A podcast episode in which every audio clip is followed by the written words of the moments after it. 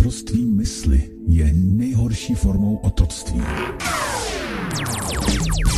Posloucháte Svobodu. Dejte mi kontrolu nad národní měnou. A je mi. Posloucháte Svobodný vysílač Česko.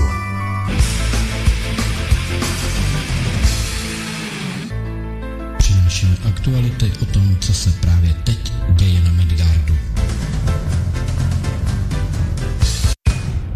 Dění okolo nás komentuje Petr Václav.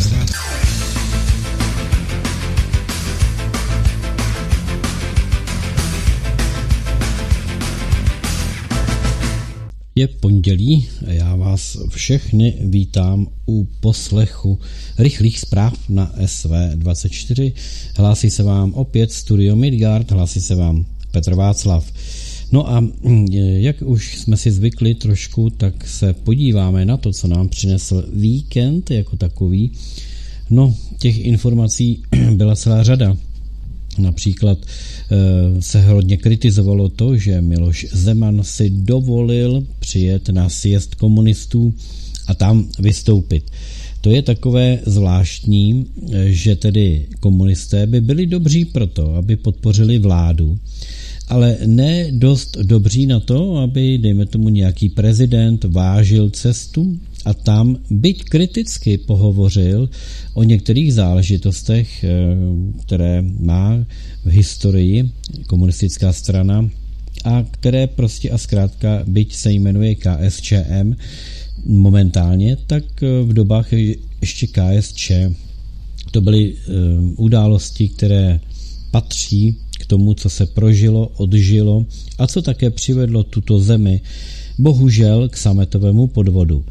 A protože je dvacátého třetího dubna, tak blahopřejeme a přejeme zdraví, štěstí a pohodu všem Vojtěchům, Vojtíškům, Vojtům a já nevím, jak všechny, všechna tato jména jsou modulována.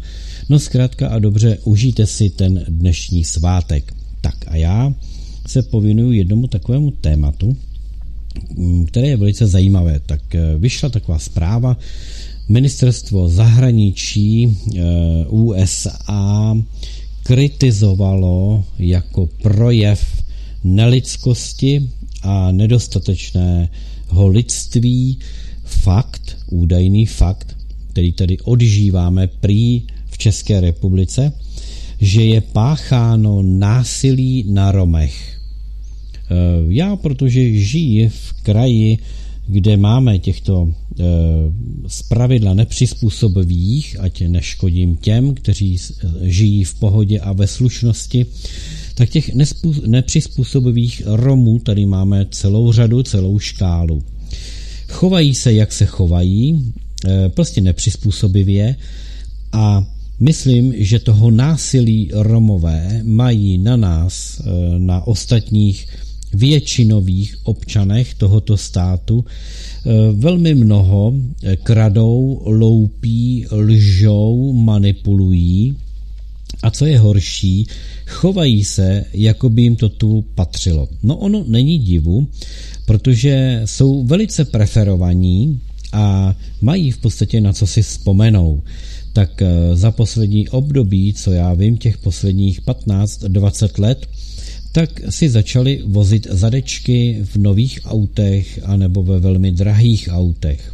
Přestože nepracují, začali se oblékat a přestože jich je velmi mnoho v té každé rodině, tak se začali oblékat do různých značkových oblečků, protože přeci nebudou nakupovat tam, kde řada pracujících a poctivých slušných lidí chodí nakupovat, a to na vietnamské tržnice, protože si zkrátka ty značkové hadříky dovolit nemohou.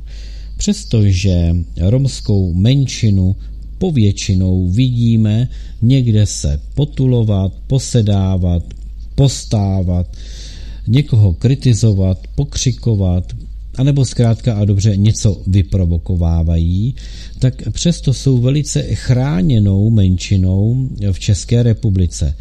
Nejsou všechny menšiny takové a nemají taková privilegia, jako třeba má menšina Romů. Je to etnikum, tak jako třeba etnikum Ukrajinců, Bosáků, různých Arabů, Syřanů, můžu jmenovat Rusíny, Rusy, Srby a řadu dalších menšin, které žijí na území našeho státu.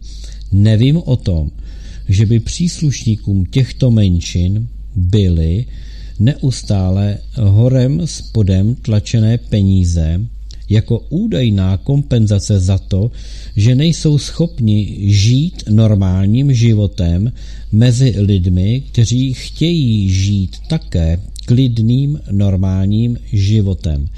Takže takový běžný Rom je velice obézní, protože mu je dobře. Nemá upracované ručičky, protože pobírá dávky. Pobírá dávky, na které si Čech, Slovák nebo příslušník nějaké menšiny v tomto státě nikdy nesáhne. Dokonce znám takový příběh, kdy v Žatci požádal jednoho novináře, tam místního Plátku, jeden, nebudu ho jmenovat, funkcionář radnice, aby vyřešil takový nešvar, že se městem plíživě, jak si proslýchá, že Romové údajně mají spoustu výhod, a jako příklad, že třeba v lékárně nemusí doplácet na léky. No a tak, aby o tom napsal článek, aby se takové mýty a takové jaksi smyšlenosti a jak je dnes, jak si říkáno, ty dezinformační kampaně, tak aby utichly. No, tak tento novinář se vydal do lékárny za panem magistrem, přišel tam a zjistil, že když nakupuje Rom, Romka nebo romská rodina nějaké léky, tak existuje seznam, kam to všechno ta lékárna zanáší, od Romů nic nevybírá a potom ty léky, ty doplatky za ty léky uhradí jak jinak než stát. Takže ono by, bychom našli spoustu jiných, dejme tomu, vymožeností, jako příspěvek na taxíka, příspěvek na kadeřníka, příspěvek na vybavení domácnosti v řádech tisíců, upozorňuji. Ten je teda, ale myslím, se dá nárokovat jenom jednou za rok, tuším asi dvacet nebo čtyřicet tisíc to dělá. Nejsem Rom, nemám přehled, chápejte. Dokonce bych řekl, že jsou specializovaní romští pracovníci, kteří informují každého Roma o tom, na co má a na co nemá nárok. To znamená, aby, nedej bože, o nějakou tu privilej náhodou nepřišel. Jestli vás to pobouřilo, tak nebuďte, nebuďte z toho smutní, protože tento v životě nepracující Rom, který si užil svůj život a dokázal přežít svoji totální obezitu a dožije se svého starobního důchodu, tak se možná ptáte, z čeho je ten důchod vyměřen. No, je vyměřen z průměrné mzdy v České republice. Já neznám nikoho druhého, který celý život nepracoval, že by mu byla stanovena výše starobního důchodu z průměrné mzdy v České republice a potom se na něho vztahovaly ještě veškeré valorizace. Tak to se nedivme, že potom ty důchodkyně Romky se starají o děti svých dětí, mají k tomu příspěvky, protože je potřeba, aby pobírali takové ty e, poplatky za to, že se stará de facto o cizí dítě, takže se tam různě pachtují. E, dokonce přišli na to, jak vydojit ze státu třeba peníze z toho, že jim je placena elektřina, takže schválně udělají vysokou, vysoký, jaksi, vysoké spotřeby, potom platí vysoké zálohy, no pak pochopitelně tu spotřebu mají umírněnou a přeplatek se vrací Romům, nikoli tomu státu, který jim na to platil. Těch vychytávek Jardy Hrušky, nebo pardon, Jardy Roma Hrušky, tak těch vychytávek je celá řada. No ale vrátím se k tomu, jak amíci nás tady kritizují, že my na nich pácháme jakési násilí. Možná je znásilňujeme tou velkou mírou dávek, kterými je všemi možnými způsoby přetěžujeme a oni pak chudáci trpí pod jhem toho blahobytu. Já eh, pamatuju velice dobře, jak to funguje, když se romská mládež eh, léčí na dětech bílých rodičů, to proto, že si musí na někom eh, jaksi vybít svůj vztek. Všimněte si, že když je nějaký násilný čin v televizi, tak nikdy neslyšíme, že by ten či onen pobodal, zmlátil, poškodil zdraví, že by tím pachatelem byl Róm nebo Cikán. To se automaticky nesmí vůbec říkat. Takže máme tady mnoho poškozených, zmrzačených dětí, které byly zbity romskými výrostky a nikdo to neřeší. Já neříkám, že by to měl někdo řešit, protože jsou to Cikáni. Já říkám, že by to bylo, mělo být řešeno, protože se jedná o násilí a je úplně jedno, padni komu padni. Ale takhle to tu bohužel není. No a kdo nás tedy kritizuje? Tak nás kritizuje Amerika. Kdo je Amerika?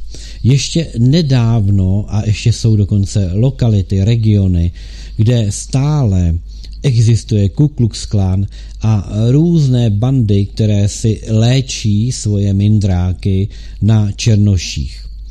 Ještě pořád nedávno si pamatujeme, jak ten boj o osvobození černochů, jak to probíhalo. To, že to je nedávná historie této země, je na snadě. A oni nám budou říkat, jak si máme řešit svoje menšiny, vždyť oni to do dneška nemají zvládnuté. Do dneška tam s tím bojujou a nenašli na to lék. Ale u nás se chce, aby v podstatě romská menšina natolik zvlčela, že bude ne nepřizpůsobivou, ale neovladatelnou.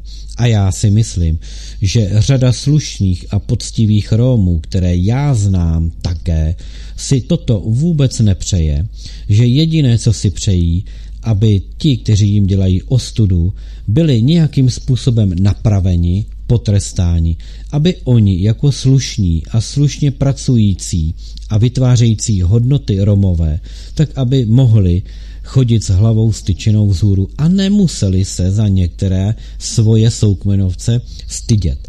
Takže ono by to prospělo de facto všem. No, pak tady máme další kritiku Ameriky a hrozně, hrozně se ta Amerika jaksi vstyčuje nad tím a pořád to tam eskaluje, že někdo někde má nějaké chemické zbraně, když je to fabulace a vůbec to není pravda. Kdo to, kdo to říká? Zas to říká někdo, kdo se neštítí jakéhokoliv svinstva využití v boji proti civilnímu obyvatelstvu. Co pak jsme už zapomněli na humanitární bombardování v nedávné Jugoslávii, respektive v Jugoslávii přednedávném. Zapomněli jsme na napalmové a jiné chemické útoky ve Vietnamu. To se tak rychle zapomíná, že si budeme nechávat diktovat takovýmhle lůzrem, který má tolik másla na hlavě, jak se máme na tyto věci dívat. A to už vůbec nemluvím o tom, že země, která jako jediná v historii lidstva, tak jak tu historii známe, když pomineme Atlantidu a tyto věci, tak v té novodobé historii to byla jediná země, která použila proti civilnímu obyvatelstvu atomovou bombu. A ne jednou, ale opakovaně. A tito, kdož vedou takovouto zemi, budou někoho kritizovat za to, že někde vyvíjí nebo vlastní nějaké zbraně hromadného ničení. Vždyť je to do nebe volající, tak proč si to necháváme líbit? A máme tady hrstku šikovně proškolených, neustále havlujících lidí, kteří pořád dokola jako Pražská kavárna a Lumpen kavárna a její přívrženci budou zvedat jakési červené karty proti Miloši Zemanovi, budou zvedat červené karty proti všemu, co není proamerické, ale hlavně proti všemu, co nehájí destruktivní zájmy západního způsobu uvažování a západního světonázoru, kterým je židokřesťanství postavené na neustálém růstu ekonomického zisku a neustálém růstu výroby. To je zničující nejenom naši lidskou populaci, ale bohužel také naši planetu Zemi. Takže bylo by dobré, abychom si nenechávali z toho mainstreamu jen tak líbit nějaké informace a abychom jim začali psát a začali se dotazovat, čím nás to krmě, jakýma nesmyslama. Ať si Amerika řeší svoje problémy, ať si Amerika vyřeší svoje nezaměstnané. Mají tam sedmdesát milionů lidí, kterým když na začátku měsíce necinknou peníze od státu, tak ti lidé zemřou hlady. To znamená, mají tam sedmdesát milionů lidí na potravinových lístcích a tito nám budou říkat, jak se dělá ekonomika. Celý svět je krmíme, protože celý svět se ještě neodvážil vyhodit ty bezcenné dolary z okna a zrušit dolar jako nějakou celosvětovou rezervní měnu, kterou nám tady stejně podstrčil Fed. Soukromá firma fungující na území amerického státu, když to takhle pojmenuji, ovšem se všemi filiálkami a s neskutečným vlivem na ochotné a prodajné bankéře a politiky ve všech zemích tohoto moderního v úvozovkách světa. Proč se tedy nepodíváme tam, kde na východě kvete něco jako duchovní rozvoj, něco jako duchovní nazírání, duchovní světonázor postavený na principech slušnosti a vztahu člověk k člověku, nikoli pouze vztahu člověka k mamonu, majetku a penězím. Tak to bylo takové moje malé zamyšlení nad tím, co všechno nám zase přinesl mainstream v průběhu toho víkendu. Ne, všechno jsem podchytil, ale takové ty věci, které mě uhodily do ucha, jen jsem je slyšel. Takže od mikrofonu ze studia Midgard se s vámi loučí Petr Václav.